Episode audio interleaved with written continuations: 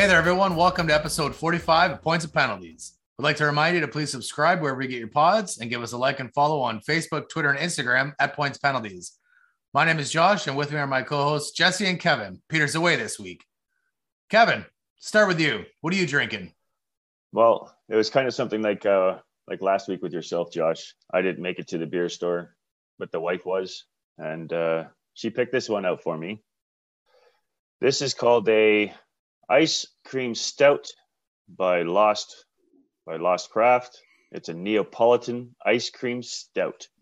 It is at, it is at a six percent.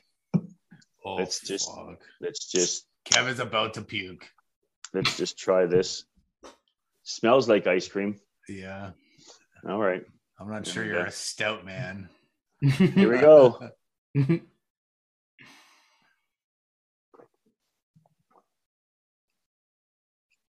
Tastes like um like a basically a milkshake put into beer.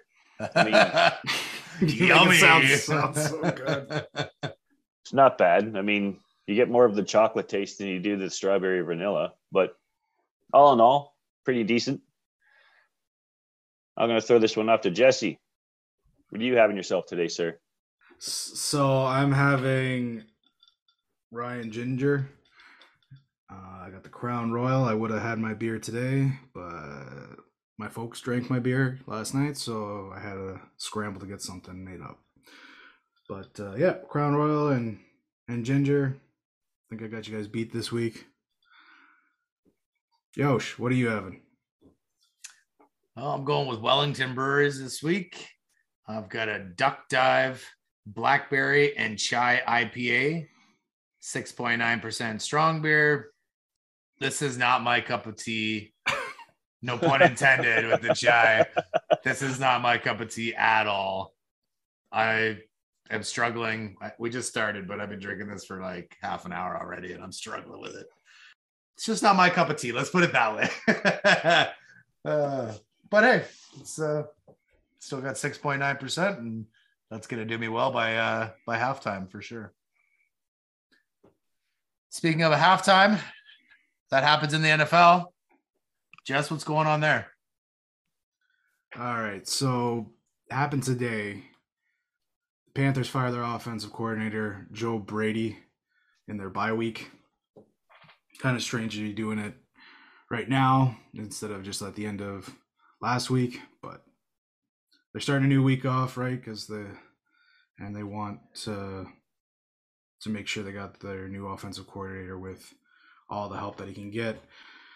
The new offensive coordinator will be offensive assistant Jeff Nixon, and he will take over for the team uh, coordinating job. Now, Brady's 32, joined the Panthers staff in 2020 after helping LSU to a perfect season and a national championship in 2019, and that was with Joe, Joe Burrow. Uh, Carolina's offense ranked 21st in yards and 24th in points in 2020 with Teddy B behind the the center. And Brady actually drew interviews for head coaching job vacancies last season, which was weird. I found for one season in the pros and to only have 21st yard or 21st in yards and 24th in points, but maybe they were contributing that to McCaffrey being out most of the season. And then entering Sunday, the Panthers' offense is at 28th in yards per game and 23rd in points through 12 games. The team has used three different quarterbacks Sam Darnold, who's still injured, PJ Walker, and now Cam Newton.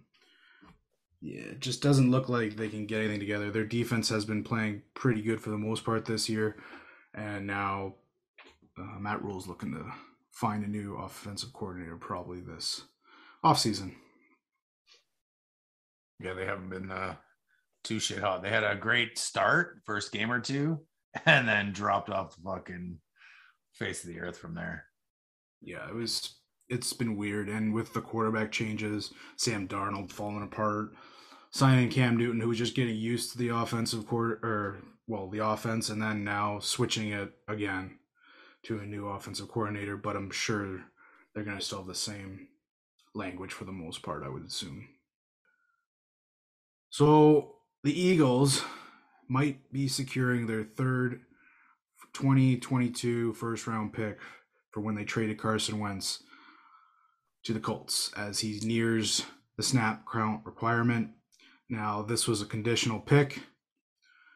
Uh, he had to play 75% of the offensive snaps, and he's pretty much played over 90%, I believe, this season so far. And he's he had a bit of a rocky start. He was injured a bit, wasn't playing well, but he's gotten back on track. And now with them still in the hunt for a playoff spot, he'll probably continue to play out the rest of the games. And I believe this will give the Eagles three first round picks in the 2022 draft, which is wild. That's Mm-hmm. insane. Yeah. So this has turned out pretty good for them. Jalen Hurts has looked pretty good for the most part. He sucked last week, but he got hurt.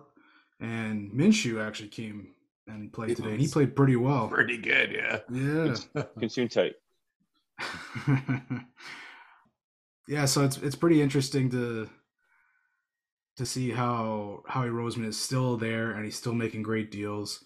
He's been there for a while. I think he was there with Chip Kelly and then oh, I forget the head coach that they fired last season. Pederson, Doug Pederson. E. Doug Pederson, right, right, right.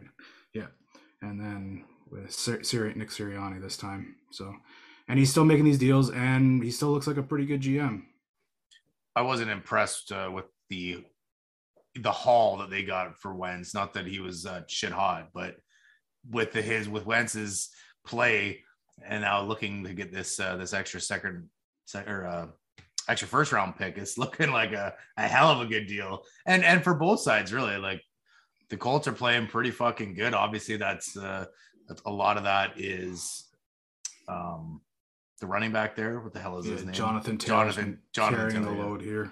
Yeah, so that's obviously helping and taking uh, a lot of pressure off of Wentz, and that's allowing him to make some um, some good reads, some good plays, passes, and he's uh he's looked better in white and blue than he ever did in green. Let's put it that way.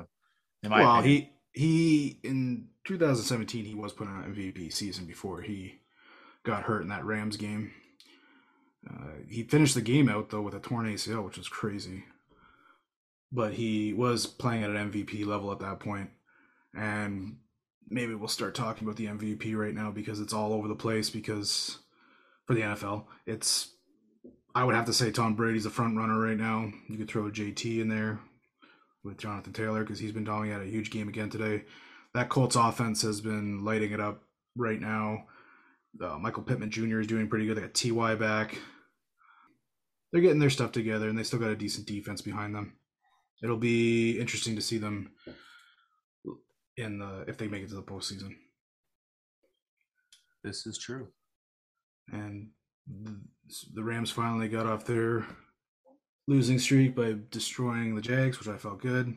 Uh, I also saw Andy Dalton shit the bed again today, really, really badly there. What else is new, man?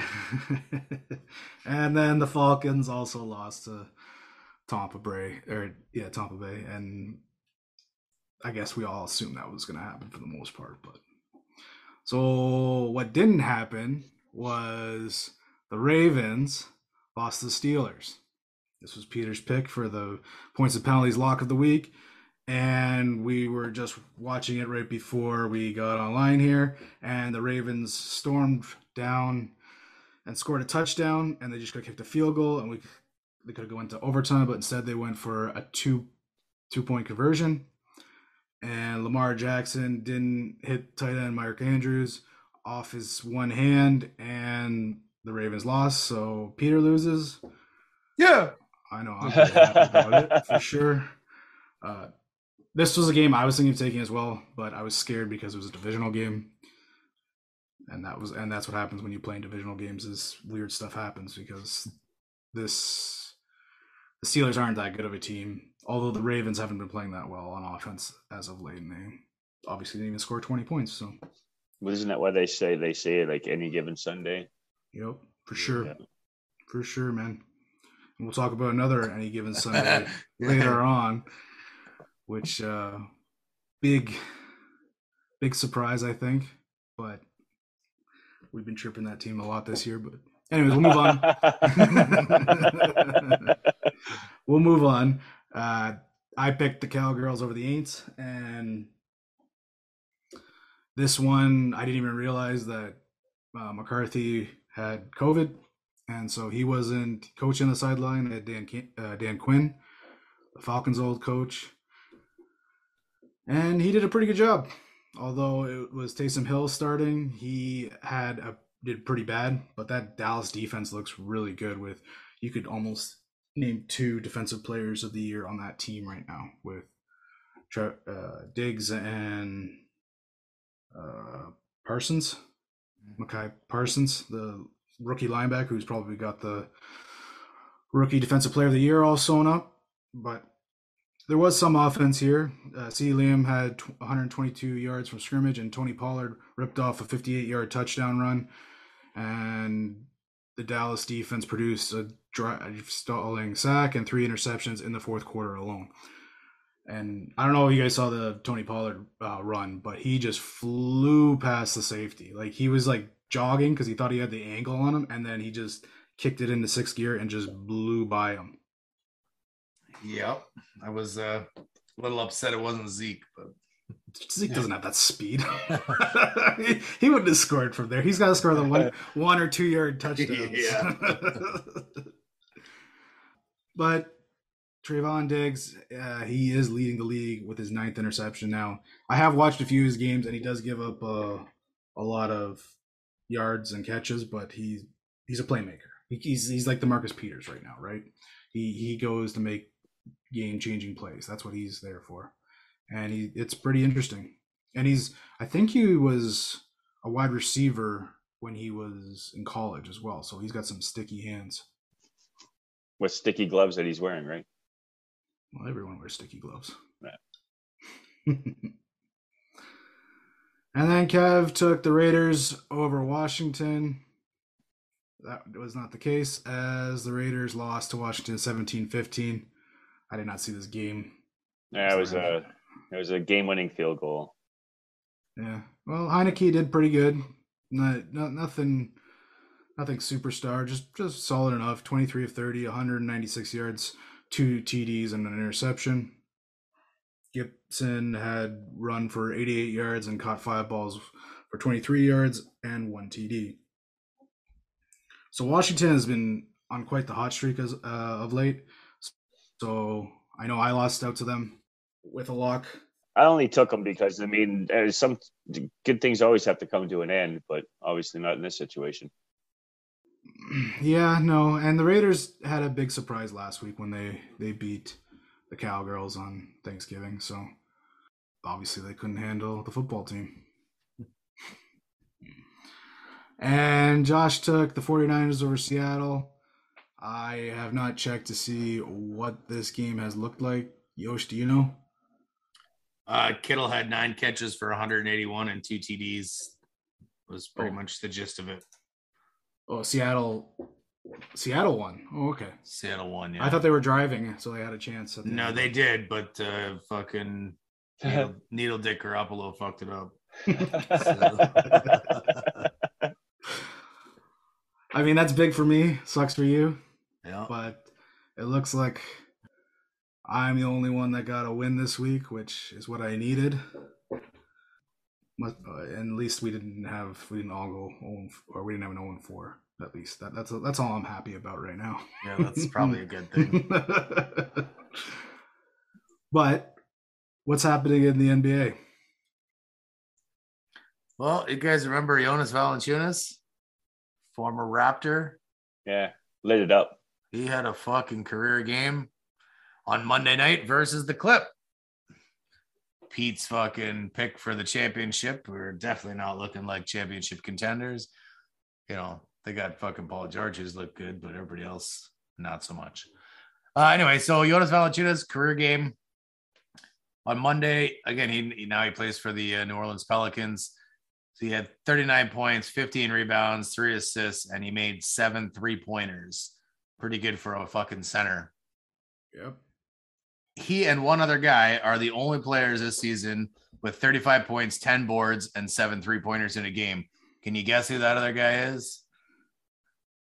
He's video game. He's a He's, video game. he's a video game. Yeah. Steph Curry is uh, is that guy. That was the thing about Valanciunas was he was he was usually pretty solid for the Raptors, but he just could not stay healthy. Mhm. But this guy was on fire. I mean, give him the ball. Anything he basically chucked up was going in. Yeah, except the next game he put up six points. hey So, man, you that's know. a pretty pretty good hot streak for one game, I'd say. I know, but you got to be consistent to be a fucking, you know, a pro and to be on a good team as a pro. So it, it would be better if he could, you know, if he would have come up with like 15 or 20 points the next game. That's a whole lot better, right? But He wasted it all in that one game, man. that's, right. Yeah, yeah. He I can't probably score got no more, coach. he probably got injured and was just taking it easy so he didn't Yeah. get hurt more. Um, but anyway, good for uh, Jonas for fucking almost putting up 40 points, man. That's uh, it's good for him. And then we were just talking about Steph Curry there being the only other guy. So of course we got to mention him. So he and the Golden State Warriors have had their second best 20 game start in franchise history. Uh, they were 18 and 2 through the first 20 games. And so over the last handful of years, the the top five best 20 game starts by the Warriors. Uh, number five was uh, 2017, 2018. They were 15 and five. They won the finals. 2016, 2017, they were in 17 and three. They won the finals. 2014, 2015, they were 18 and two. They won the finals. And in 2015, 2016, they went 20 and 0 and they lost in the finals. So this year, going 18 and two, who knows? But my guess is they make it to the finals. No, they're gonna lose. They're, they'll make it, but they're gonna lose. Well, I don't think so, man.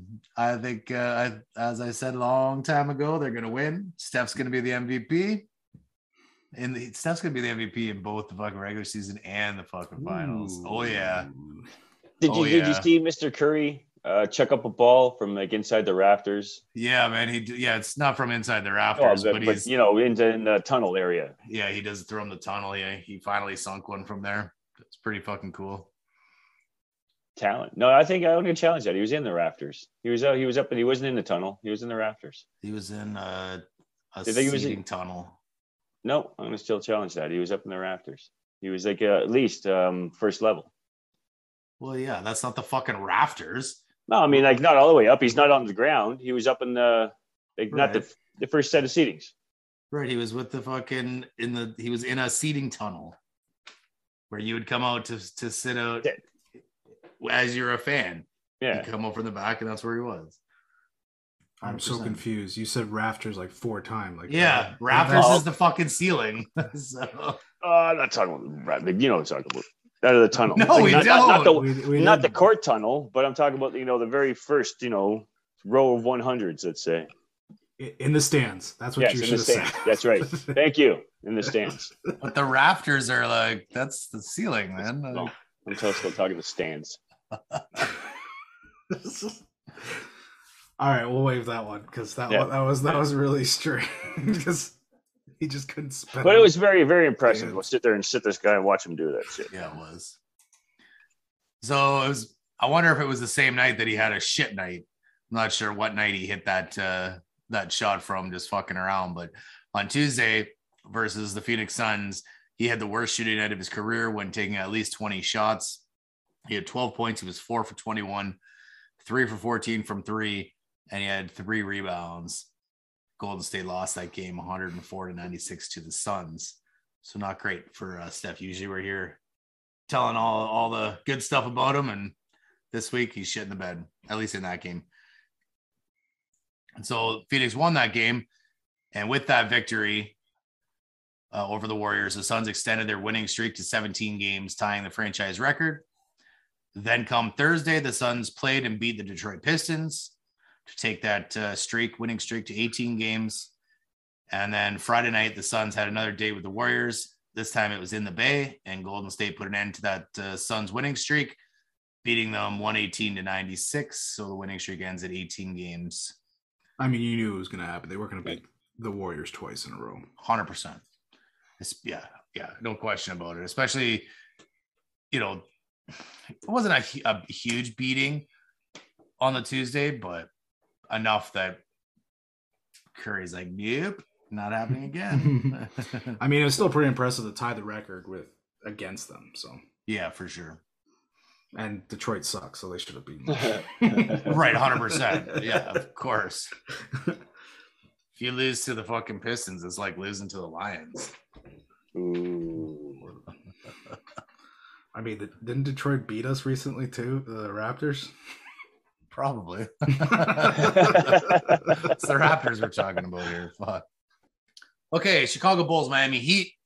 They will each forfeit their next available second round pick for violating the free agency timing rules with the respective acquisitions of Kyle Lowry and Lonzo Ball.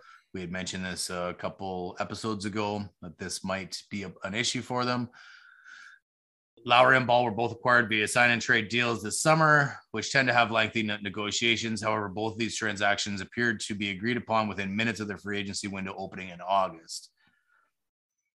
So if the Heat make the playoffs, they will give up the lesser of their incoming 2022 second round picks from the Sixers or the Nuggets.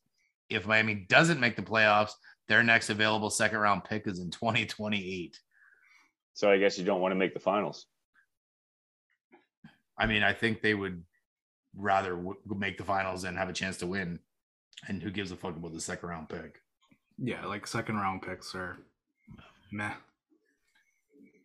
And then the Bulls uh, don't outright own a second round pick until 2026, but they could potentially receive one from the Nugs as soon as 2023. But that pick will be protected. So, so what do you guys think about this? Do you think the the penalties here, giving up a second round pick, is harsh enough that it's going to stop other teams from uh, potentially tampering?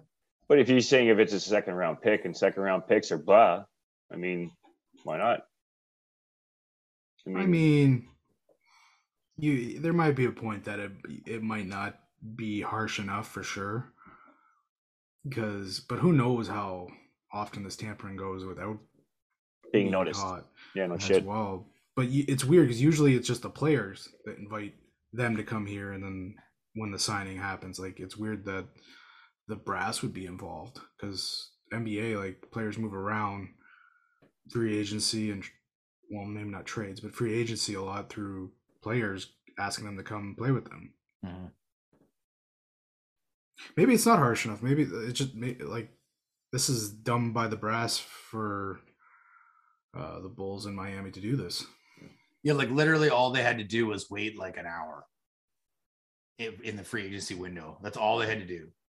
Mm-hmm. You know, if they waited an hour, then it would have been like, oh, okay, they, there was a sign and trade, but it was you know they at least took an hour to do the negotiation they're they're saying it was odd and maybe it was looked at more because it happened minutes after the window opened yeah you're talking about like as the, free agency opened up they signed right away pretty much yeah wow. so if they would have waited like you know you don't have to wait a day even just wait a few hours like right I, I really don't think it was going to change too much by waiting an hour or two or three hours. Like it's, you know, the value isn't going to change at all. So maybe, maybe it's like that kid in the candy store or, you know, that Christmas morning, you run to that biggest present, you know, I'm just going to open that one first and let's just get it over with. Maybe. Yeah. All, the excitement or whatever. Uh, I, I just don't understand this either. Even for like Lowry, like we didn't get much for him, really. Mm-hmm. So he obviously like I know at the trade deadline last year he was a hot commodity. Everyone wanted him, but we still kept him. And then the off offseason we didn't get much for him. And then there was this tampering that happened. So like it just it just seemed you just knew that the Raptors were going to sign and trade him. Well, after it not being moved at the trade deadline. yeah, sure. so it's it, it, it just seems really, especially with Lowry, it seems really strange. I find more more or less because I know more about that trade than mm-hmm. um, Lonzo Ball. So neither the Raptors or the Pelicans will. There's no issues with them. They're not being punished at all. So uh, it's just the Heat and the Bulls, and I guess we'll see closer to the end of the year if uh, see what what picks were actually given up. So, but uh, interesting, and hopefully, hopefully the stuff like this you don't want, you know, quote unquote cheating going on. You know, I don't know if it's necessarily cheating, but um, I guess it is from a front office standpoint. So Uh, It's, obviously, de- it's definitely cheating. It's not within the rules. yeah. So we we definitely don't want that to uh, to continue, but maybe they got to go with a first round pick next time, you know, as a punishment, and say, Yeah, for sure. sorry about your fucking luck, bro. You know, Yeah. I see it. I, I, that's the way I would see it. I mean, if the second round picks, like you said, guys, if it's not that big of a, a big deal, then you got to get something in there by a number one or say number one and a huge fine. the money's not a problem though. The money doesn't mean shit.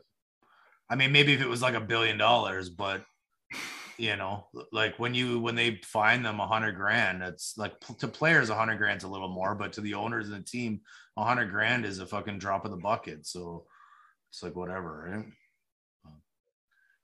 I don't know. I guess we'll see. Uh, you know, as the next couple of years go on and off seasons, we'll see if any of this shit happens and and maybe these maybe maybe the guys are scared now that the oh shit I'm gonna lose a second round pick. If not, you'll keep seeing it happening, and then maybe the the league has got to step it up a notch and start chopping first round picks. All right, moving on to the Memphis Grizzlies. They destroyed the OKC Thunder on Thursday night, winning 152 to 79. It's a Wow. 70 point, 73 point victory, and that is a new NBA record. That's unbelievable. Yeah, man, they just fucking everything was going in. They just destroyed them. Like it's insane.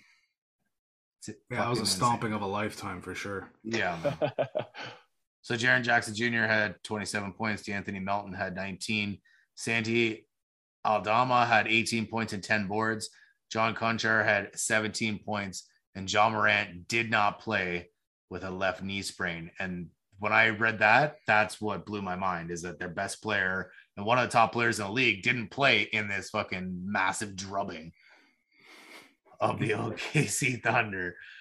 I- I was just quite surprised. Does that just show how like much depth the Grizzlies have, or does that just show how bad the Thunder are? Probably a little from column A, a little from column B, maybe a little bit more from column B, especially because like I'd have like I've heard of Jaren Jackson, but I haven't heard any of these other dudes on Memphis. So you know, the one guy had a Jay, Jay Morant. yeah, and like the one guy had a double double. So like who? yeah. I'm surprised the Thunder didn't make someone's penalty box. Tell you the truth. Yeah, for this they maybe, maybe they should have for this, but and then speaking of the Memphis Grizzlies, the Raptors played them this week, and guess what? They lost to the Memphis Grizzlies. But not by 73 points. Not by 73 points. No, not by 73, not even close. And then they uh they also played the Milwaukee Bucks. And I remember last week saying, um, I think all of us were like, oh, there's no fucking way they're beating Milwaukee. And here we go. They fucking beat Milwaukee. Well, do you know why they beat them? Hey, just because Giannis wasn't playing doesn't mean shit. It's still a W. But that is the reason why we didn't win, or For why, why they didn't win. for sure. Uh, and then they are playing the Washington Wizards. Currently, there is five minutes to go in the fourth quarter. They are up 95 to 79. Let's assume that they pull out the win. They'll be 11 and 13, which is still going to be 12th place. Maybe, yeah, 12th place, 11th or 12th. So, uh, you know, whatever. It is what it is, man this year is just a year. We're just playing. We're just playing basketball this year in Toronto. No, uh, no aspirations of championships or anything like that. But Oh, but we had them at at the like the beginning of the year when they were on that huge winning streak and beating decent teams and well, we got a little excited, and uh, you know we should have just calmed down a little bit and realize that it's not going to be. Uh, they're not going to be able to hold on to that all years. Did you guys hear too, though, that um, the greatest fan or the Toronto fan um, is going to be um, putting out like some kind of a documentary some kind of TV or movie, and that uh, Kumar, I don't know the actor's name, but Kumar is playing him. Yeah. So it's Nav Bhatia is super fan. Yes. and that's he's he's gonna have the documentary on him and the guy's name the actor is something penn Yeah. but Kumar, yeah, Kumar from White Castle. Kumar, yeah. Yeah, it's great. And I'm not sure when it's out. I don't know either. I just heard about it, and I think that's pretty. That's pretty cool. You know, That'll be interesting to see. I mean, Yeah. we know him of a rich dude that got his money from car dealerships and, uh, you know, obviously other things from there, but he goes to every Raptor game, at least at home. I've seen him at a lot of away games too, but, but that'd be kind of cool to see what, uh, what else he does, I guess, in his life and, yeah, you know, Yeah, I, mean, basketball. I, I don't really care, but I'd, that's I'd just watch me. it. I'm gonna watch it. I probably won't. basketball and cars, man. That's what he does. anyway, that's uh, pretty much it for basketball. We're keeping her a little bit shorter and a little bit sweeter this week because the last couple of weeks have been fucking long episodes. How long were they? They were long, long, long. They're almost three hours, I think. But anyway, that's it for the old NBA right now. We'll be back in just a second with our MVP of the week.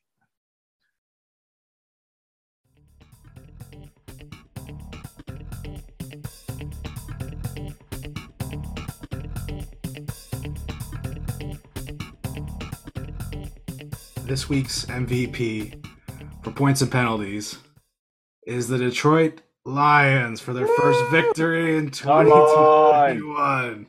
Wow. That was a Fuck, I big should game. have took them. I should have taken them. Yeah, you missed it by one week. Big W.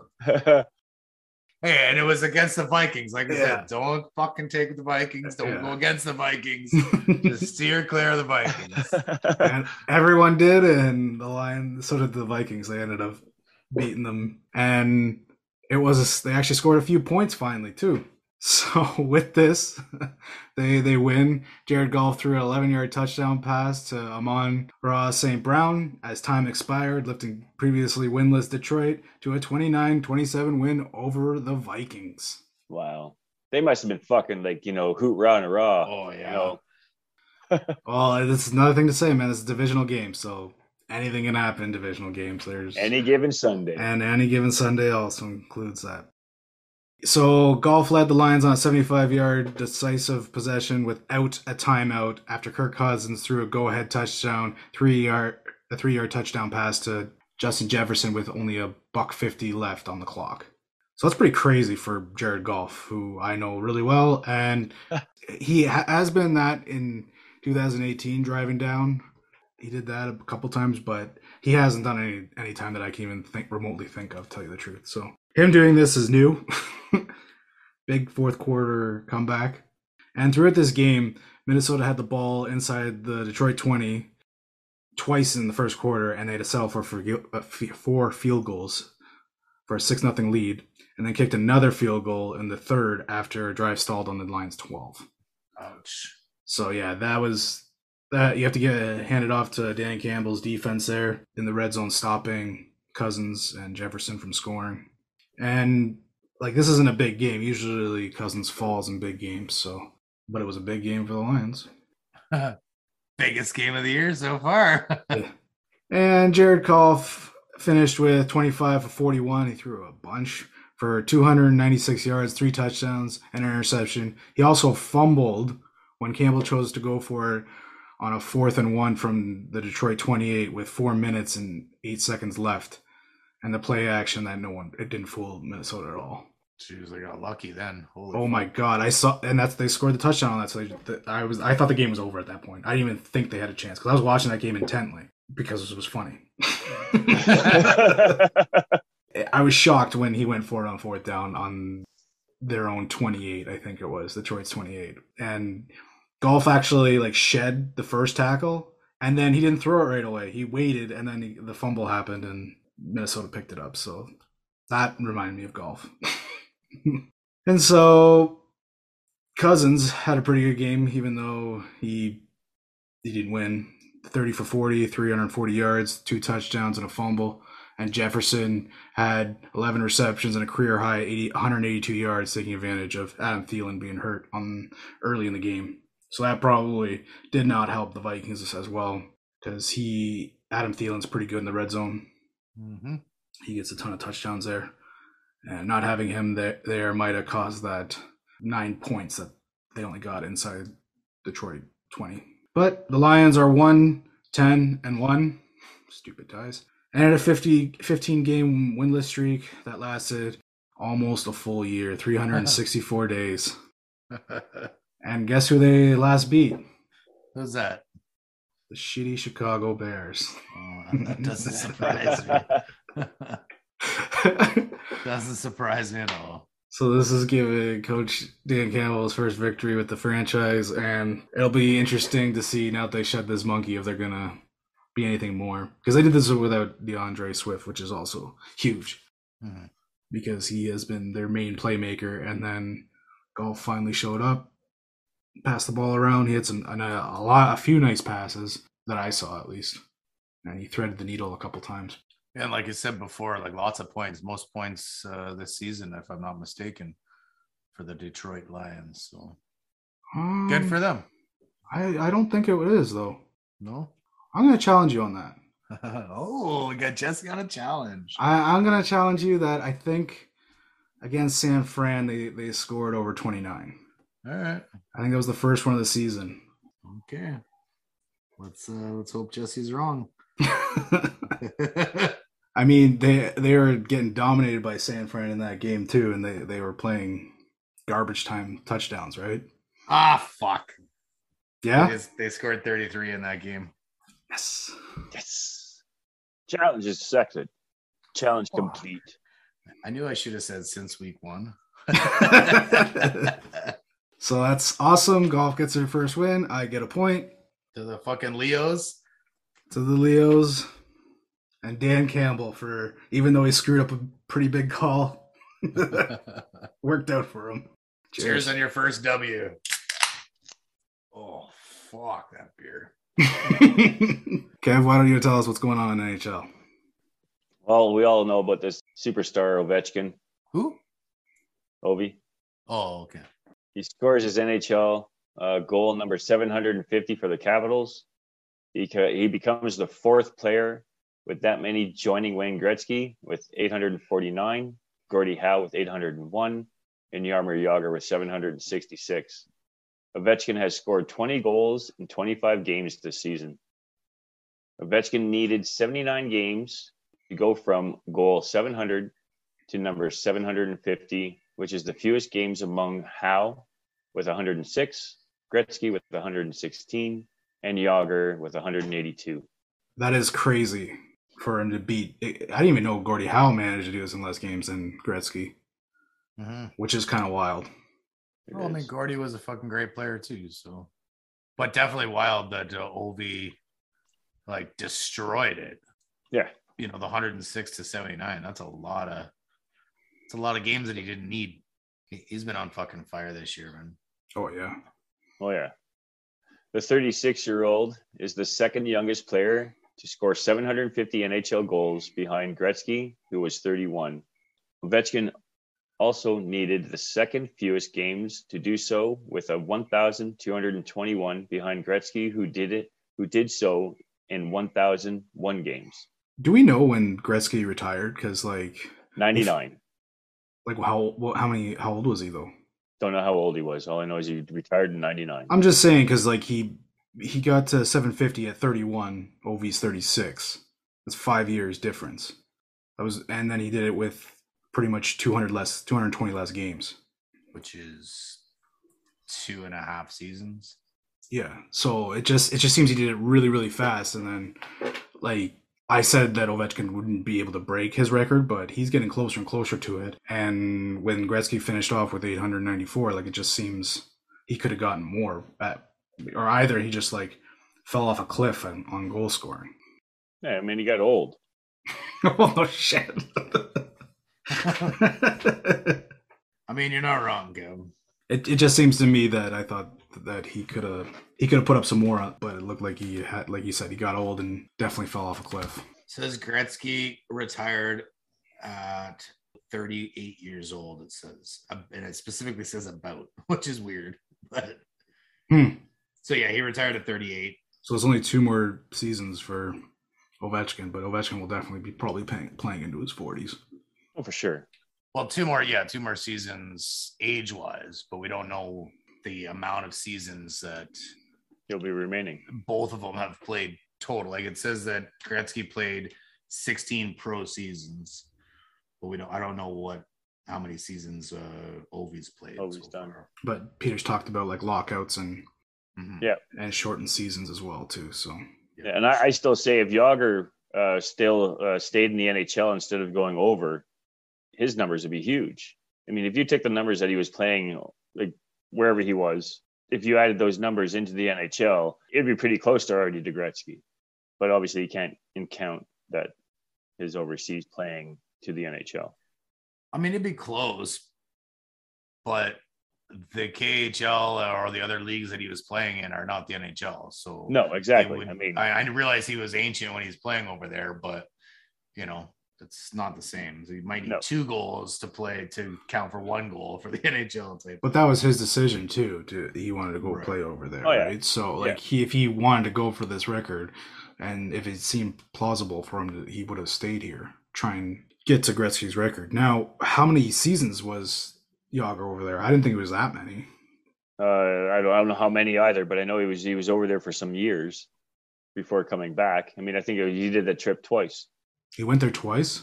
I think he's done like the NHL and then back there and then back to the NHL. So Ovi's got 17 seasons, and this is his 17th season right now for Ovi. And you said Gretzky did what again? 16. 16. 16? Huh. I mean, if he passes him, let's say he does pass him, do you, do you put Ovi as the GOAT or is Gretzky still the GOAT? No, Gretzky's still the goat, but you Ovi would be the best goal scorer. Yep. So have you guys heard about these uh, Buffalo Sabres? They went out and made a trade with Chicago. They ended up signing uh, Subban, Malcolm Subban. Blackhawks uh, get future considerations. The move becomes necessary when the Sabres goaltender Dustin uh, was placed on the uh, vid NHL's COVID nineteen protocol. Uh, Subban, uh, who who had a two two and one record and a 3.38 goal against average in five games this season with the Rockford uh, Chicago AHL affiliate. Pensions that were going on so far too. If you guys uh, see the slew foot from uh, nice little Marchand, uh, got himself three games for doing so uh, against the Van- That doesn't surprise me at all, man. It's, No. it's Brad Marchand. Like this is what probably is, I don't know, seventh or more fucking suspension in his career. Like it's it's it's Brad Marchand. man. Yeah. I mean, it, what what he did to um, Ekman Larsson was pretty. that that shit's got to go. I mean, like you can you can end people's careers doing shit like that, man.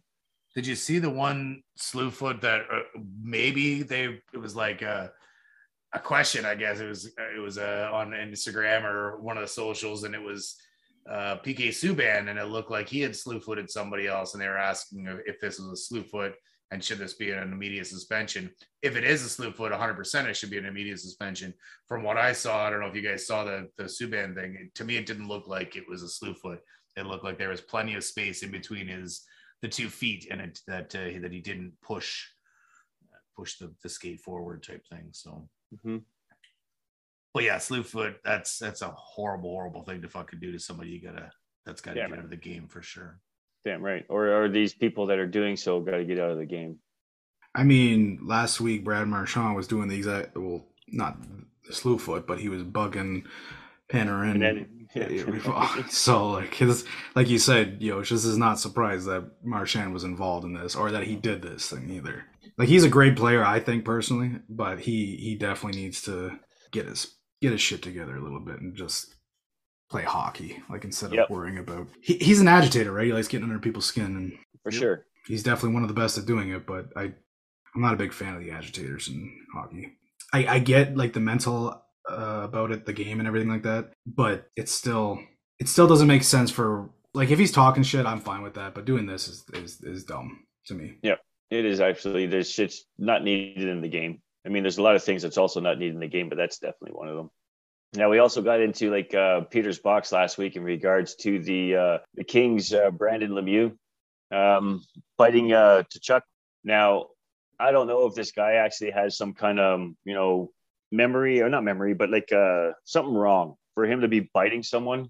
He got five games for doing so, but to bite a person while into a fight, I mean, if you're not if you're not into the state where you're gonna you feel like you're gonna die. I mean, it's the only time I think I'd ever bite anybody. But yeah, five games. I think he should have got more. So something might be wrong with Lemieux uh, mentally in regards to to do a bite, but he got five games for doing so. Like I said, I think he should have got more. this is it's crazy that he bid somebody, but but then you look at the at the name and then you think of the who are the first two guys that come to your mind with the that name. One is fucking Super Mario, and it's obviously not his kid. so we went over this last week. It's Claude Lemieux's kid, and Claude Lemieux is a guy that I could totally see biting you. So oh, yeah. it this to me just makes sense. It you know he's just following in daddy's footsteps, and he's gonna fucking bite your ass, man. So. You're saying he was brought up that way? Yeah, exactly, oh. exactly. yeah, if you're ever in a situation, son, bite him. Yeah. Um, Claude nurtured Brendan to be a biter. but yeah, I don't know. I, I hopefully that they go into some kind of you know psychological thing with this kid. I mean, again, to bite someone, just not not normal. I mean, what if he stuck his fingers in his mouth? well, well, they, they deserve to be fucking bit then, man. But I don't think that was the case. But yeah, I, again, five games is, is is a good good amount, but I don't know. I think there should be a little bit more. Kev, do you know if they lose their uh their pay for those three games, or do they get paid? I'm not too certain. I'm going to assume that they do still might get paid. Still, I mean, they're still under contract. I don't know. I don't know. I... But it's probably at a reduced rate. You think? I would have to think so because, well, I, I, this league is weird, so I don't know. But I know, like in the NFL, if if you don't play, you you don't you get less of a game check, right? Like you get more of a game check if you start, right? Yep. Yeah, but if you're if you get suspended, I'm pretty sure you don't get paid in the NFL. I don't know, boys. I mean, I don't know. I honestly don't know. I, I, I, and I already got my point, so I'm okay just sitting on this one. well, where the hell is Pedro? We should call him and ask him. He, he'll know. Uh, but we're going to go into some of the uh, Leafs update here, guys. Now, the Maple Leafs can't set a franchise record with the eight straight road win against the Minnesota Wild. They ended up losing that game. Shootout. Yeah. Auston Matthews extended his goal streak to five games, the sixth fifth game goal streak of his uh, NHL career. Only two players have done more with the Maple Leafs, and that's uh, Babe Dye eight times and Rick Vaive seven. Rick Vaive, what a captain! Love that guy. Uh, Leafs, the uh, Leafs do dominate uh, the Avalanche eight to three on Wednesday. Auston Matthews scores his fourth NHL hat trick of his career.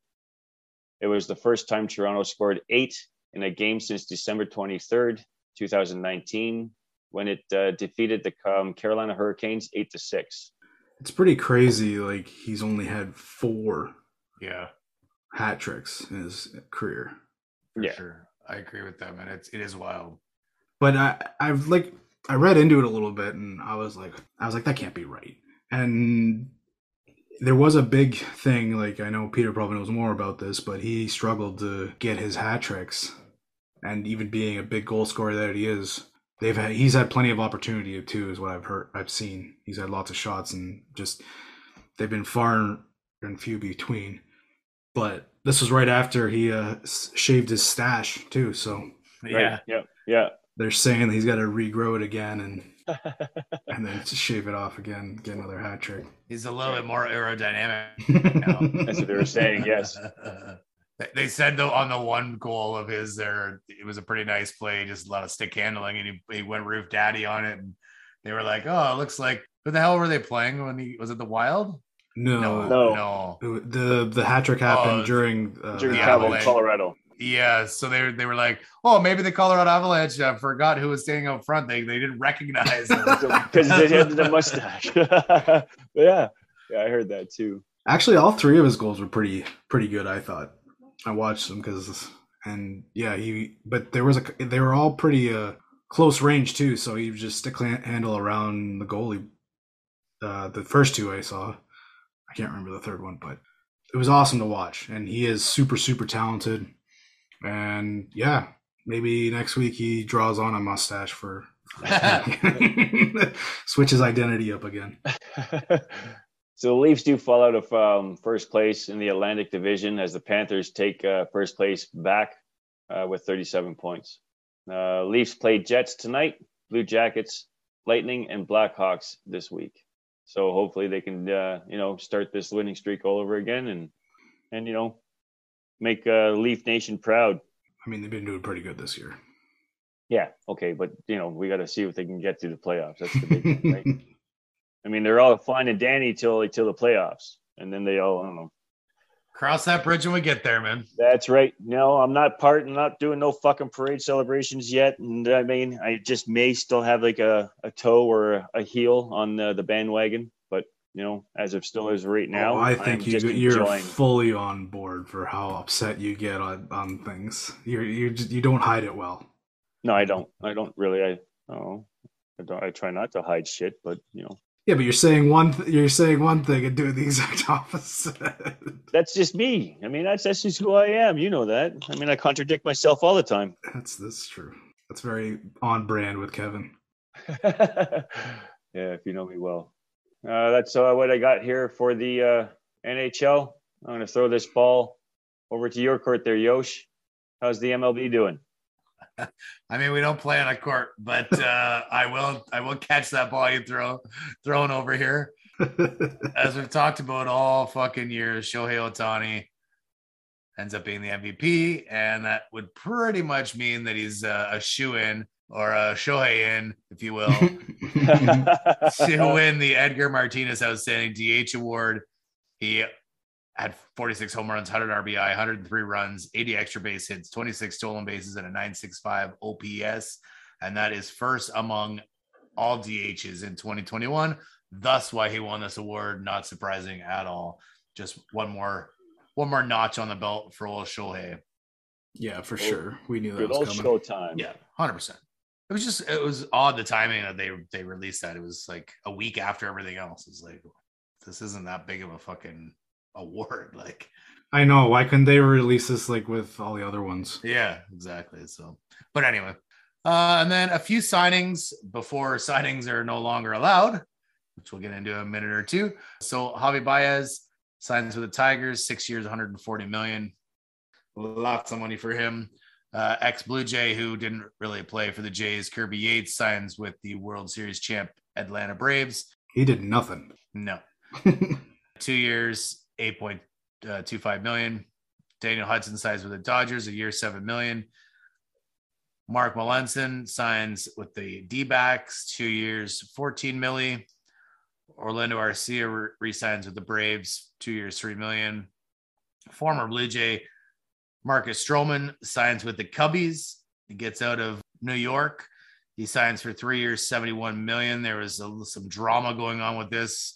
Stroman is a uh, he's big on the social media and he tweets quite a bit.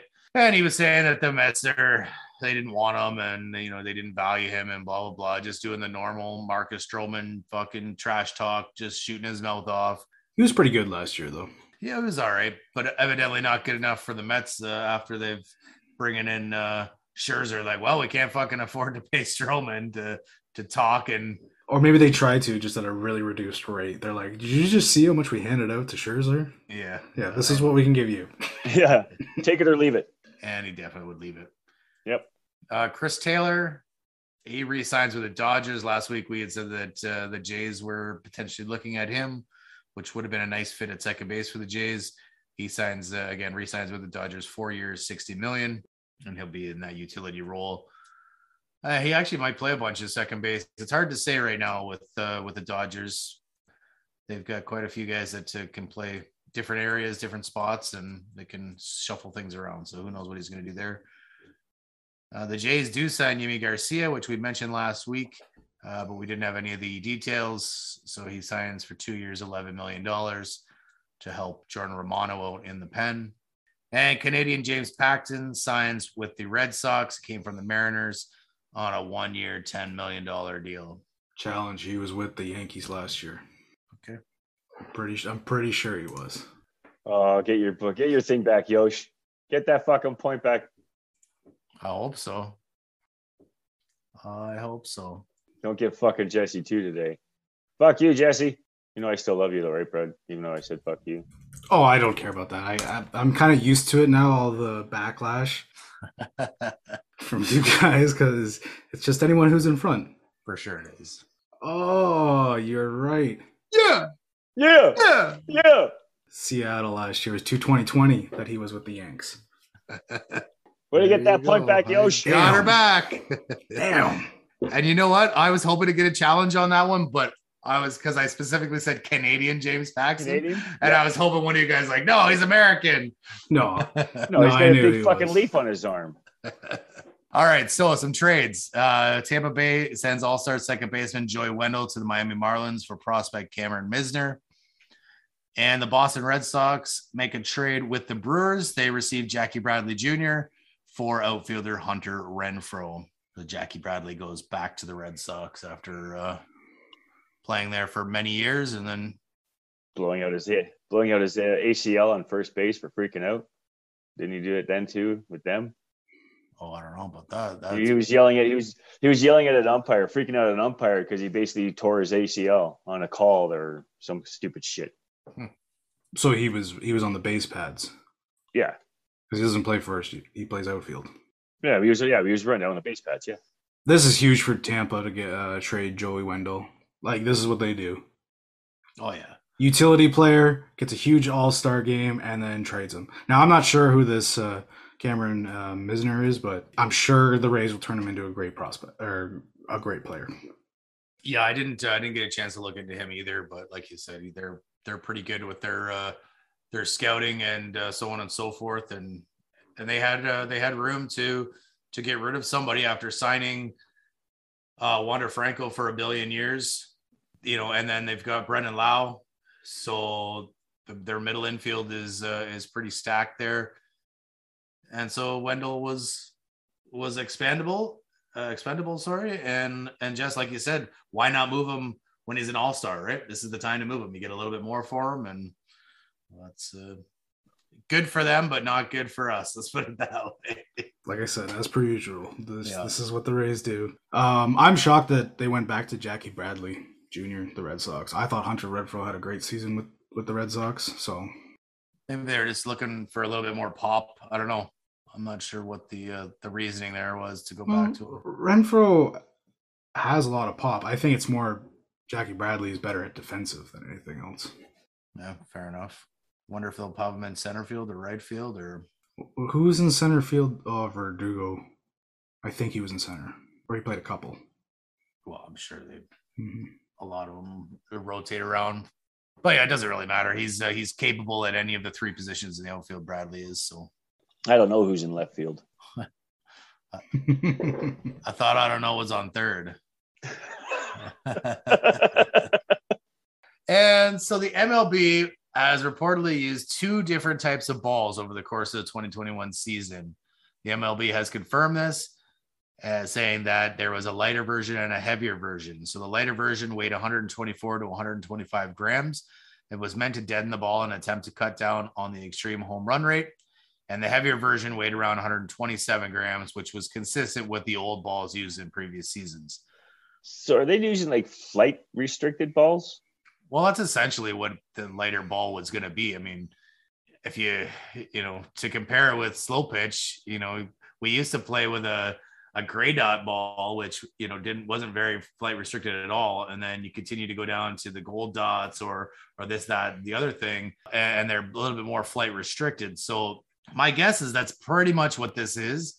But my issue with this is that they didn't tell anybody. So apparently the MLBPA knew, but they didn't tell any of the players. Players have been asked if they knew about the two types of balls. They, you know, have no no idea. They couldn't tell the difference that there was a, a different ball. But I don't know. There's lots of there's lots of issues with this. Like from a stat standpoint, can we guarantee that every team was given the same amount of new balls and old balls each time? Or can we guarantee that they had, I don't know, let's for argument's sake, they used 200 balls a game. Can we guarantee that 100 of them were new and 100 were old in every single game to make it, you know, a little bit more uh, on on even par with everybody? You know, what if what if the Jays got a bunch of, of the lighter balls, and that's why Vladdy hit so many and Semien hit so many home runs. Right. Right. Where maybe they had heavier balls in you know some of these other places and and the stats aren't uh, aren't conducive to to bigger numbers there so there's definitely possibility of that i don't know there's just so many different potential outcomes that this this could affect like So they don't have any time when they entered these balls. They were just giving them out randomly. Is that what, what we're thinking, or we just don't have enough knowledge on this? Right. So my understanding is that what happened was because of COVID and the production lines from Rawlings, uh, who the MLB owns, but they couldn't keep up or or couldn't get the balls made enough of these newer balls or enough of one variety of balls. My guess is the new ones because they said that they had old balls that they that were still new, but old old uh, manufactured balls in the in these uh, factories, and they shipped those ones out as as a supplement because they couldn't get all of these newer balls, the 124, 25 gram balls out to the uh, to the stadiums and out to the teams. So that's what I'm getting at as we don't really know if it was an even amount. See, this is where I think that they probably started off with a bunch of new the new balls, which I'm assuming would be the lighter ones. Right. That's yeah, they're saying the newer is newer is lighter. Right. So the newer ones, they probably started off with a bunch, and that's why you saw so many uh, no hitters and low scoring games and stuff like that because they are flight restricted balls. Now, I think we talked about it, and I did hear there was rumors during the season that they had switched up the balls. Now, you're saying it's because they couldn't produce these newer ones. I thought it, the rumor was was because there was just too many no hitters happening because the no hitters, a lot of the no hitters came in early on in the season, which would have probably been using the newer balls. So for them to switch to a heavier ball during the season, whether it be production, whether it be they didn't want to see these many this many uh, no hitters, Yeah. it'll be interesting to see later on what happens and if they if more media digs into this because it's interesting to know because like I remember the no hitters and all the home runs started going up or sorry, the no the no hitters went down, but the home runs started going up.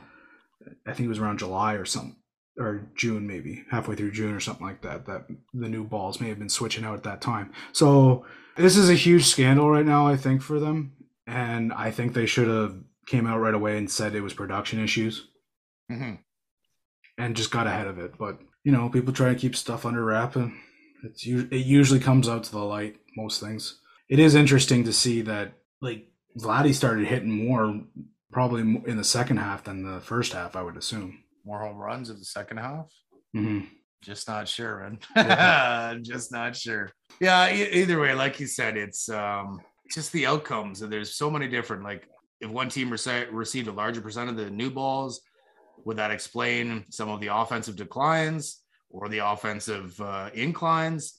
You know, would a player f- from that team that uh, got uh, got more heavier balls will they lose out on millions on the free agent market because of these these balls because he didn't get that team didn't get as many light balls potential. You know there's there's gambling Oh shit, no issues doubt. too right? Like they've mlb has embraced uh in-game wagering as of late in recent years and them being not being transparent about the baseballs this could have a big impact on gambling in the future you know? And i understand what they were probably trying to do. They wanted to see if players could tell the difference and this that the other thing. But if you're going to change the ball that's a huge huge thing. Like you know even uh, to relate this back to slow pitch which you know might be more up uh, our listeners alley as opposed to the pros because i don't think we have too many pro baseball players listening to our, uh, our podcast but They don't give a shit about us anyways. But if you're playing with a non-flight restricted ball for eight innings and then we, you lose that ball so then you bring in a ball that somebody okay whatever you know for this for the bottom half of the inning and you need to hit a couple home runs. Now you're using a flight restricted ball and it's harder to hit home runs.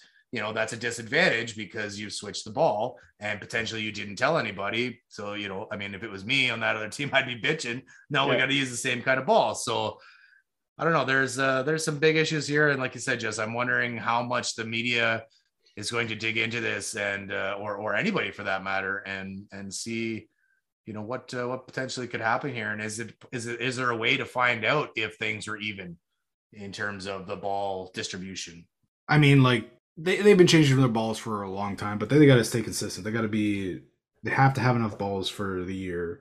If it's that 124 grams or 125 grams, whatever ball, they have to have that enough for the whole season. Right, and exactly. I don't care if you change the ball every year, but it's got to be the same throughout the whole year, like one ball throughout the whole year. Or if you are going to do two balls, then you got to say it. I think yeah, having two balls is kind of dumb. Do it like after All Star. I mean, do the say what the uh, 124 to 125 into the All Star and give you 127 as the beginning.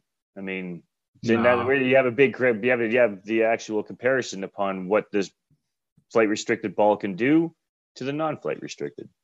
Yeah, but I I just want one one of the no, same for, sure. for, each for each year kind of thing. And ideally the same ball year after year, but they got right. they, they have to find the one that they like, right? Yeah. This is the only thing that MLB is flexible on changing year to year, so I'm fine with yeah. that. Whatever helps you guys like change some of the stuff, like so we can get this game to where it needs to be because it, it, it was one of the, the most popular games in North America and now it's it's not close to the uh, NBA or NFL. I think it's going all because of what Josh might be bringing up very shortly. Well, like you said, just uh, they don't do change very well, the MLB, and uh, the MLBPA is looking for some change. So the owners have locked out the players, and there is a work stoppage, and it's the first work stoppage since 94 95 in the uh, in the majors. That sucked that season. So now, wasn't that the year that you know the Montreal Expos should have won that year? I mean, I'm pretty sure they were in first place when when they locked uh, the, the teams out, the players out. So yeah, um, whether they would have won or not is uh, a bit speculative, but they were in good shape. Let's put it that way. They were definitely. So I just a couple uh, changes that I wanted to touch on that the MLB wants, or sorry, MLBPA. So they want to address the service time rules that restrict most young players to teams for the first six years of their career. They the union also wants a luxury tax overhaul to lure teams to spend more on players' salaries without fear of harsh tax penalties, which we know teams like the Yankees and the Dodgers, they just spend, spend, spend. They don't care. And they've got so much money that they pay the luxury tax uh, like it's fucking nothing. Like they don't give a fuck. And so they're the taxes, I guess, change depending on how much you reoccur on going over. So a, a team like the Yankees and the Dodgers, their tax luxury tax might be tenfold compared to somebody else who's going over for the first time because they're, you know, in their 30th year of going over straight type thing. Uh, the union also would like to change the MLB's free agent structure to get younger stars paid sooner and seek more money, including a bump in minimum salaries, which currently stand at $570,500. This is going to be, you know, along the lines of the Wander Franco signing. They got lots of uh, length on that deal, but the dollar value is not as high as it probably could be um, or maybe should be obviously in Wander's case, he's still a prospect. He's looking good, but you just don't know. So they don't want to go crazy on paying him like the like a Tatis type thing or uh, you know old man Scherzer there. But see, I don't think Tatis is on a bad contract either. No, it's not a bad contract. He's he. I think that's what he like. What he got paid was a lot of years and uh, decent money, but I don't think it's as cheap or as, I keep saying cheap, but as valuable or have the most value like uh, Wander Franco has. I think Wander Franco has way more value in that contract. I think what Tatis is getting is for a young star that hasn't played much. Obviously, he got it before the season started. Uh, what he got was on the nose, pretty much. But it's not like it's a horrible contract at all. Like it won't strap the Padres for years to come unless he really shits the bed. right. No, but I mean, you look at, you know, they're a few years apart from each other, but like Tatis got 340 million and Franco got what, like 180 or something like that? Yeah, 182 or something. Yeah. So like it's, you know, I mean, it's still, it's, it's good, but it's, Tatis also got 14 year, and I think uh, Franco got uh, 11. I think it was 11. Yeah. So, you know, th- they're just trying to get these young players to to be in the show quicker and to be paid so they're not basically stuck in the minors for the first six years of their career until they are a superstar before they get you know actually pulled up and paid. I mean, I'm all for this. Everything the MLBPA is going for. I think these restricting young players, these service time rules are stupid.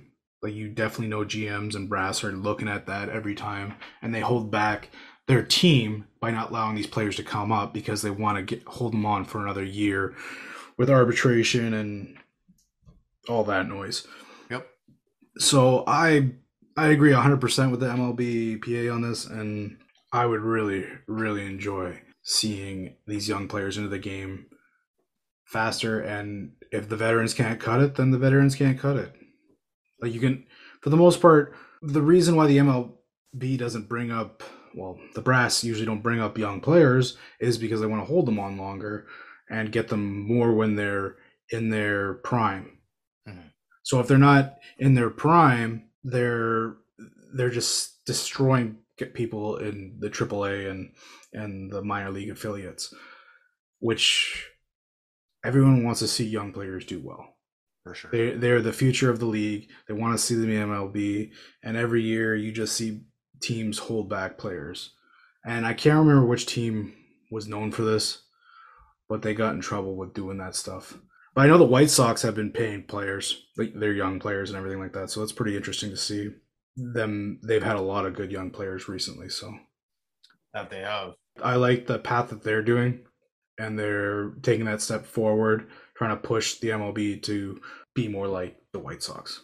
Yeah, like I said, Jess, everybody likes to see these young kids uh, come up and play and and play well, and and they should uh, they should be paid what their you know what the current worth is, and then you know what their potential is, and uh, they should get they should be able to get it quicker. So lockout, as we said, no baseball, going to be uh, slim pickings for for news throughout the uh, next little bit, but. I want to ask you guys when you think the lockout will end. Like, how long do you think this is going to last? So my guess is mid February. You know, I, I know that's kind of a it's a ballpark, that's for sure. But Uh-huh. I, I think they'll get something done. And I think that they'll they'll get it done with uh you know two weeks or so before spring training is supposed to start. That's what I'm saying too. I, I put in just before spring training. They'll get this all settled and done. Yeah, so I looked it up and spring training is supposed to start on February 22nd of 2020 or 26, sorry, of uh, of 2022. So I think this will go into spring training. To tell you the truth, I think so? Yeah. and then they'll get pressure from with how social media is now. Like people want to watch baseball still. Like as much as it's going downhill, people still love the game. And we were just talking about the young players getting played. They want to see them and they want to see their personalities and everything like that. With social media there, I think they will get more pressure from what they're used to. Mhm. So I think this will, and because usually MLB holds all the power and they don't like to change stuff, which we talk about all the time, but I think that you'll see halfway through spring training before they cave from the pressure pretty much of social media. So halfway for Jesse. Yeah. So we got Yosh midway, Kev just before spring, and me halfway through there. I, I'm sure there'll be a 2022 season. Oh yeah. Oh, I hope so. Hopefully, it's not a shortened one either. Like I mean, like everyone's getting through a pandemic, and eh, people want to do stuff. Like I know we joke about the Rays don't have enough friggin' fans there, but every other ball team ha- has a lot of people coming out because they do not want to stay at home anymore. I'm one of those people. Yeah. And I think, you know, with this, it's a lot of times you're you're looking at this like it's it's millionaires fighting with billionaires and it's the the regular Joes that get screwed, right? So we're the guys that pay all the fucking salaries by buying tickets and and spending money on jerseys and shit like that. And the fans are the ones that are getting screwed here because we're we're missing out on baseball. You know, the millionaires and the billionaires are they're still gonna get theirs at some point, right? But we get we have to miss. So kind of sucks that way as a fan. Not a whole fuck of a lot you can do about it though. So I just sit and wait and hope it uh, ends soon. and that's why Twitter and social media exists, right? So it gives us uh, a platform to speak our minds and give shit to reach out to those millionaires and billionaires and give them shit. Fucking right. Well, that's it for uh, baseball. As I said, it's going to be slim pickings for the next few weeks, but Good content. Good content.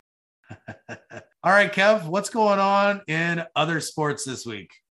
Well, we're gonna start off with uh, what I normally do. Lately is the uh, National Women Hockey League. Uh, so these games um, were played yesterday, December fourth. Uh, the Toronto Six took on Boston Pride. Pride takes that game two to one. Now these two will face. Uh, they face today, and uh, we have the Boston Pride ended up beating the Six again, eight to two. And then we have the um, Minnesota Whitecaps took on the Connecticut Whale. The Whale went on to win that game five to one. And today's game, uh, the Whale ended up beating the Minnesota again, four to two. Good old whale. Yes, The whale. Not good old Not- Whale. not whales. Whale. No. Whale. That's right. So getting into the crappy football league here, guys. Uh, I know I made my mistake uh, last week by calling finals, but we did end up having the division finals today. Um, but before we get into the actual finals, I'm going to put um, with the four teams that were left uh, going into the uh, 108 Grey Cup. Toronto actually has the most with 17, and their last win was actually 2017. Hamilton has won eight times with for the Grey Cup. Their last one was in 1999. Winnipeg, uh, they ended up uh, winning um, uh, 1E1. Uh, I'm just throwing that out there, guys, because why, why, why are we calling 21 31 and it's 11? So it's a 1E1 for my One e one. Oh fuck! I was wondering what the fuck you're talking about. yeah, so why is there 21 31? So I'm going to say their Winnipeg has won 1E1 times. And the last one was actually done in 2019. Now, with the regards to the lockout, you know, with the COVID and stuff, there wasn't uh, last year's uh, Grey Cup. Now, Saskatchewan's only won four times, and their last one was actually done in 2013. Now, in regards to that division uh, finals, uh, Jesse, you're right.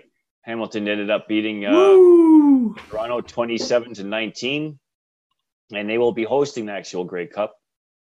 So Well, that, I'm that's picking them again to win the Grey Cup here.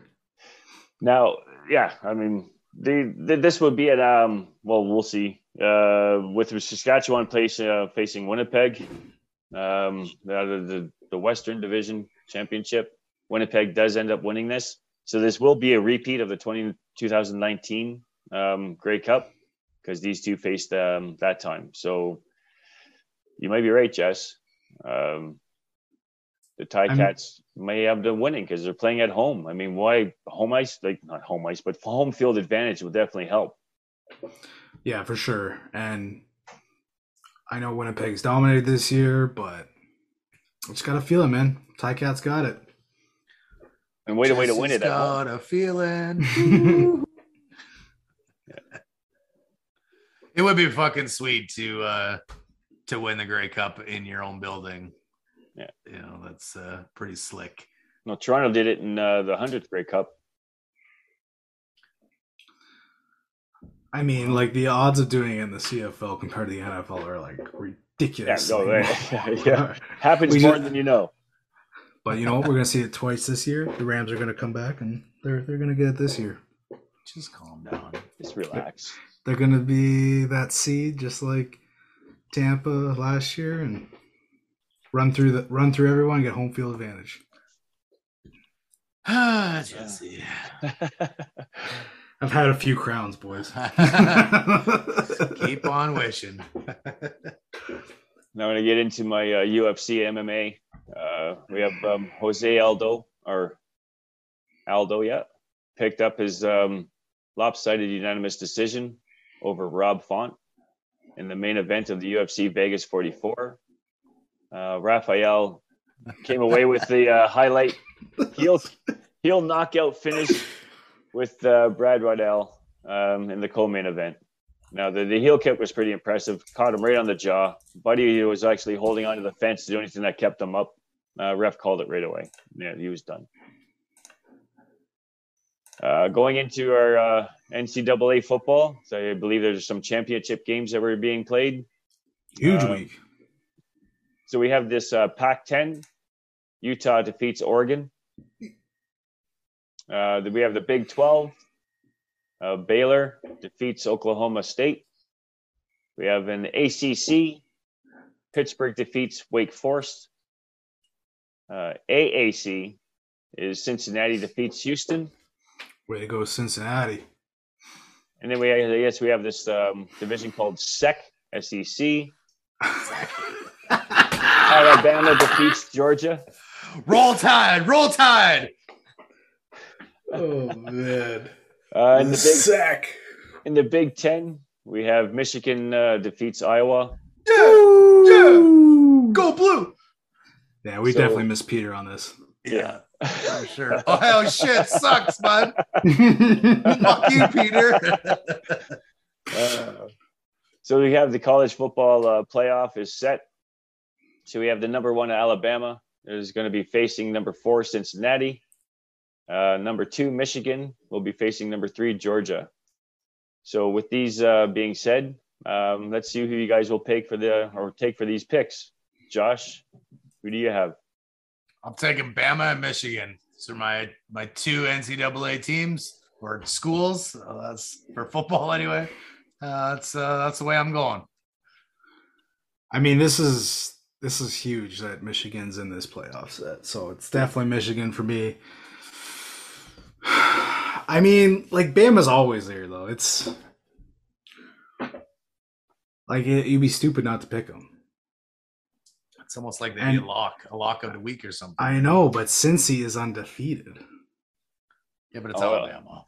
Underdogs. Alabama. always go for underdogs as well. I mean, like I'm a big fan. I'm I'm sick of Alabama. I'm going. I'm going Cincy and and Michigan, and then Oh. obviously Michigan's gonna pull it out. I got the same thing that you just said there, Jess. I mean, looking at Alabama, fuck these guys. They've been doing it for so long. I mean, you got to have an underdog in there every now and then. I'm taking Cincy as well, and uh, they'll be facing Michigan. Well, I guarantee you, Peter takes Georgia. Oh yeah, he's he's gonna be the idiot. Georgia just got dominated. And I'm not sure who he'll take being the other one. Probably Bama. Probably Bama for sure. Yeah. He like he likes the favorites.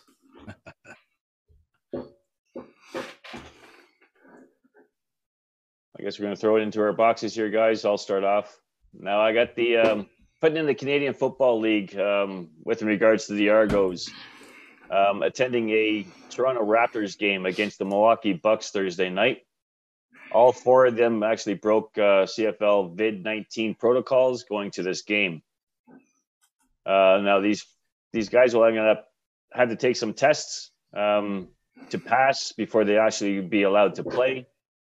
And from um, the start off of the show, I'm only assuming that uh, the quarterback Bethel Thompson was the only one who actually passed all four. From what uh, Josh was telling me, the other players that were involved uh, were um, Dexter M- McCoil. He was a linebacker. Um, Charleston Hughes, which is a defensive lineman. Uh, Llevi Noel, wide receiver, and Jeff um, Jeff Richards, defensive back all attended that game um, with uh, the quarterback, which which broke that uh, protocol again for the CFL. Now, again, they had to pass some tests before doing so, and I just think for you guys to sit there and as a high quality, you know, players that you are and professionals, knowing that you're not allowed to be involved in these events and such you know, basically put yourself all at risk of losing that game against Hamilton. I'm not sure if it was in their heads, but you guys got to, you know, know your know know what's going on. I mean, you guys know you shouldn't have been at that game. You decided to do so, and you put your team in, in jeopardy uh, of possibly going to the Grey Cup. So for you guys, you're in my box for breaking the COVID nineteen protocol. I mean, they just thought they could walk past the Ticats going into the Raptors game. They should have been in the tape room watching that shit, not worrying about what the Raptors are doing. Even though they won against the Bucks Yeah. Good game to go to this week. for sure. yeah, I mean, but, but again, you guys are you, you're on TV all the time. I mean, granted, you have a mask on, but people know who you are outside that mask. And I mean, I mean, like a it- main event like that, you're going to be on TV. Like, just stupid. It's it's also like the Raptors aren't usually that big right now, so even if you have a mask on, Yeah. you can't recognize them. Oh, I was yeah, I was talking about a helmet, you know, on their heads, but without the helmet, people know who they are. But again, So- that's what I got in my box there, guys. Uh, I don't know who wants to follow up with that, Jose or Jess. Yeah, I'll go next. So I got Duncan Robinson. He is a basketball player for Kev's favorite Miami Heat. They're going to win it. So these stats. yeah, no shit. So on Wednesday night, the Heat lost to the Cleveland Cavaliers 111 to 85. And this was Duncan Robinson's stat line. He played for 20 minutes. He had zero points, zero rebounds, zero assists, zero blocks. He was zero for seven field goals made, zero for six three pointers made, zero for zero free throws made. He had one steal and had two fouls. This is unacceptable. You cannot have a stat line like this. You're a paid professional. A professional basketball player. I mean, he got the hardest statistic, the steal, The steal, yeah. but he couldn't. He couldn't get up a point. Like, it Couldn't looked- get a point. He shot six threes, and then he decided to take one two pointer shot, and it still didn't go in. Like Jesus! Yeah. After the fourth miss three, you'd think you just kind of all right. It's not my night. Yeah, Who's the- exactly. Who's the coach for this team? Uh Spoelstra, I think, isn't it? Why the fuck would they keep on putting him in there for 20 minutes then? If this guy's stats was like that, he got one steal. I mean, the coach would say that I'd, I'd be benched in a heartbeat. I mean, he's usually a pretty good, solid player, like bench guy, but not on Wednesday. It just wasn't his fucking day. I mean, maybe he was playing pretty good defense. Obviously, he didn't come up with any defensive rebounds or any blocks, but he did come up with a steal. He didn't foul too much, so he was good that way. But I, I don't know, man. I, I don't understand how this guy could come up with zeros across the board. Like For 20 fucking minutes. for 20 minutes. I remember uh, Dennis Rodman put up zero points one game. He played for damn near the entire game, but he also had like 40 fucking rebounds. Like, Yeah, but he's Yeah. a he's a defensive player. He's not really an Right. offensive player. So he, that's not points aren't his thing. His thing is no, is no. boards, board steals and blocks. for sure. And fucking blowing hookers.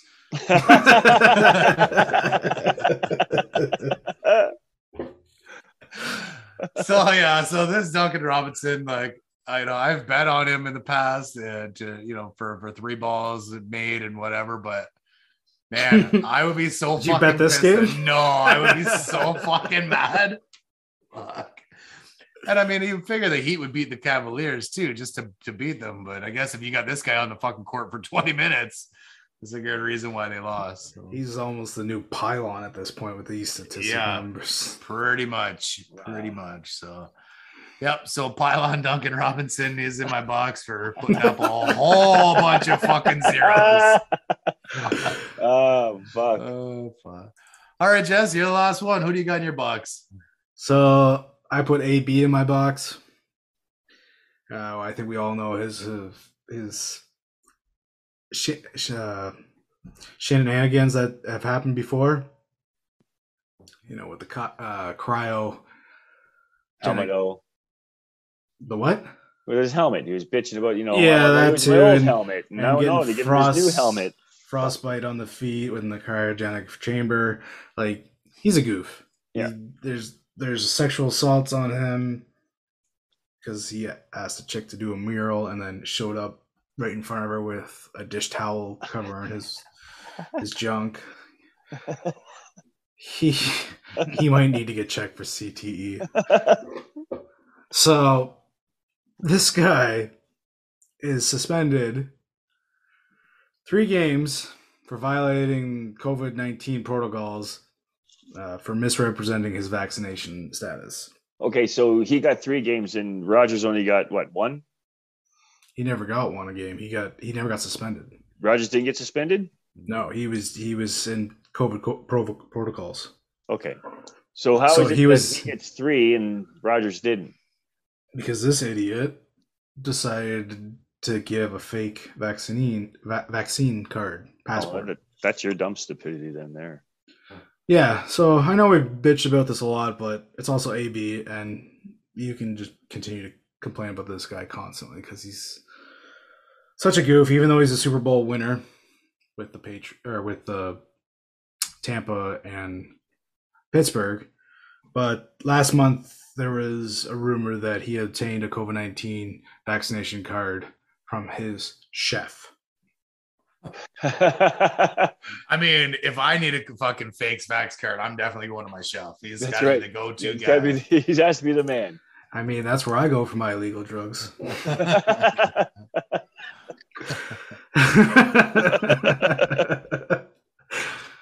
Inside joke for show. uh, so the NFL said last month that it's looking into it, and then the spe- suspension will take effect immediately, and he will not be available till 26. His other partner in crime, he plays on the same team. Mike Edwards was involved in this issue. He will be suspended till week 16 as well. And it's funny it's coming from Tampa because Bruce Arians has battled for three forms of cancer. He at the beginning of the pandemic, he was as soon as the vaccine was coming out, he was a huge guy pushing all his guys got to be have it just for his health reasons alone. He's had a lot of issues. So his cast his cancer diagnoses have been prostate cancer, skin cancer, and then he had cancer affecting his kidneys where he had part of his kidney removed in 2017. This guy's been through everything. Like I'm not a big fan of this, him as a coach. He's a bit of a hothead, but he also says what he feels. But when uh, questioned about this, he said we'll deal with it when the suspension's over, which is kind of weird for him because usually he just says whatever he feels. He called out Tom Brady last year, and then Tom Brady stepped it up, start and won the Super Bowl with the Tampa Bay Buccaneers. So I think Bruce Arians not saying anything here says that this is Tom's team. He called out Tom last year. No one calls out Tom. But he can't call out AB for this and for him being such a big proponent of pushing the vaccines and and then his one guy was n- n- used a fake vaccine card. So he's fully vaccinated now is what I'm told, but I'm pretty or, sh- or he got a better fake. yeah, I'm went to a spend higher end chef for sure. I'm going to spend ten thousand instead of the one thousand. Well, apparently, chef uh, he, he owes the chef a bunch of money for. I'm not sure Parties Yeah, reason- For reasons- reasons unknown. So I think the chef ra- ra- ratted him out. I can't remember the chef's name, but uh, he wants his money. Ab, you better pay him. You make a bunch of money. Yeah, But It's coming who, kno- for you. who knows? Like what happens after this? he's got knives. He's got an ankle injury right now, so he's he's been out for a few few weeks, and he'll continue to be out with the suspension. Well, there we go. AB acting up again. What else is fucking new? hmm All right. Uh scores this week. We had the two challenges, both times Jesse and I. So uh, I said that the Lions had scored more points this week than any other week this uh, season. I was wrong. Jesse was right. They scored 33 points in week one. And I totally should have said since week one because I knew that, that was the case. So Jesse's uh, plus one there. I'm minus one. And then the next one was James Paxton uh, coming from the Mariners or or last being playing with the Mariners. Uh, Jesse said it was the Yankees. So I was right there, got my point back. So Jesse, you and I are even for the day. Kev, you're a bitch because you didn't challenge. You're even. Uh, Peter's a bitch too because he didn't show up. And uh, he should get a minus one for that shit. yeah, minus one. Let's do the same thing. Let's do the same thing you did to Jess. Let's sit there and fuck him over. I challenged eleven times and I ended up winning. I think I have a feeling he'll fucking figure it out pretty quick. What the fuck? We'll just do it five times. Yeah. Yeah. we'll have ten challenges and we all so you know all even. well, with with the me and Yosh challenging each other twice, we could definitely fit Oh, Kevin yeah. there. Oh, yeah. Like that. That looks normal. Yeah. or we'll do three. How's that? that that's yeah, I'm fair. fine with that. I'm fine with that. And I'll even give it to Yosh. How do you care? yeah. All right. So season scores. Jess, you're still on top with a plus 19. you. Uh, Peter there, he is still a bitch, but he is in second with a plus nine. I'm in, well, I'm in third place for regular hosts. the other guys are ahead of me, but fuck them too. They're bitches. So I'm in third at minus 12. And Kev, you're pulling up the rear with a minus 16. But hey, You, I'm not I'm not too far away from you, man. you. Not too far away from you. That's the more exciting race right now. Is who's going to finish last? Last, yeah. Since, since I have the, the lead of the being last, I'm not. I'm no longer challenging. What a bitch. shit. what a bitch. Oh, Just goes together with today, eh? shit. He was shooting from the rafters. See, we should have let that one fucking go. Fuck. yeah, back. Uh, Uh, shoulda, woulda, coulda. it was it was just too dumb, man. Rafters, bleachers, whatever. Same thing. Fucking right. it's above the court.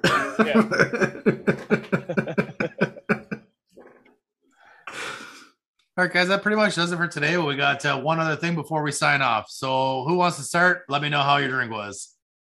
I'll go. I'll start this one off. The uh, ice cream stout from uh, Lost Craft. It was a Neapolitan ice cream stout at a six percent. It was okay. I mean, it definitely did taste like a Neapolitan. Um, it's the uh, chocolate flavor at the end that definitely gives you a good, nice little wallop. But all in all, eh, it was all right. It's something I will definitely ask my wife never to get me again. That's that's what the mistake by not going to the beer store yourself. But there we go. Uh, we'll just continue it on. Jesse, how was your uh, drink?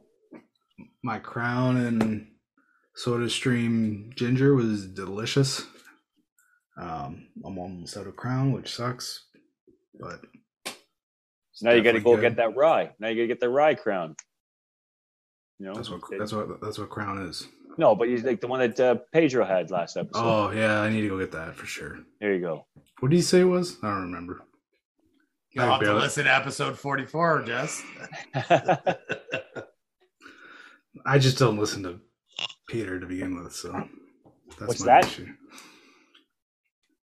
I said I don't listen to Peter. what? Oh, okay, gotcha. I know what you're doing. All right, Yosh, how was your drink? Well, my uh, Wellington Brewery Duck Dive Blackberry and Chai IPA was 6.9%. That's uh, about the only good thing I can say about this. I did not like it. It's just not my thing. Not much for uh, chai, anything, tea, beer, a latte. I don't fucking know, man. It's just not, it's not my cup of tea. No You don't like your beer being teabagged, is what you're saying. Exactly. Yeah. Exactly. It uh I mean it's definitely grown on me a little bit from the first couple sips, but not definitely not good enough to to get it again for me. I mean, you might like it. If you like chai, you might like it, but for Chai me it was you. uh, the chai wasn't me. No. Definitely wasn't me. So oh well. I did get through both of them though. Just about anyway. I got about two sips left, so pretty proud of myself there. Bravo, Thank sir. You're, I you're proud of yourself drinking a beer? Bravo. The one that I didn't like, yes. Doesn't matter. Bravo. You gotta finish it. That that's amazing, Yosh. You're good. Yep. Someone was a bitch and didn't finish their second beer. Yeah, he didn't even crack it. He went to fucking PBRs after or whatever the fuck he was drinking. Some water. All right, guys, that's going to do it for us today. Thank you, everybody, for listening to Points and Penalties. Please subscribe wherever you get your pods. Give us a like and follow on Facebook, Twitter, and Instagram at Points Penalties. And until next week, Stay, out, of the, penalty, penalty box. box.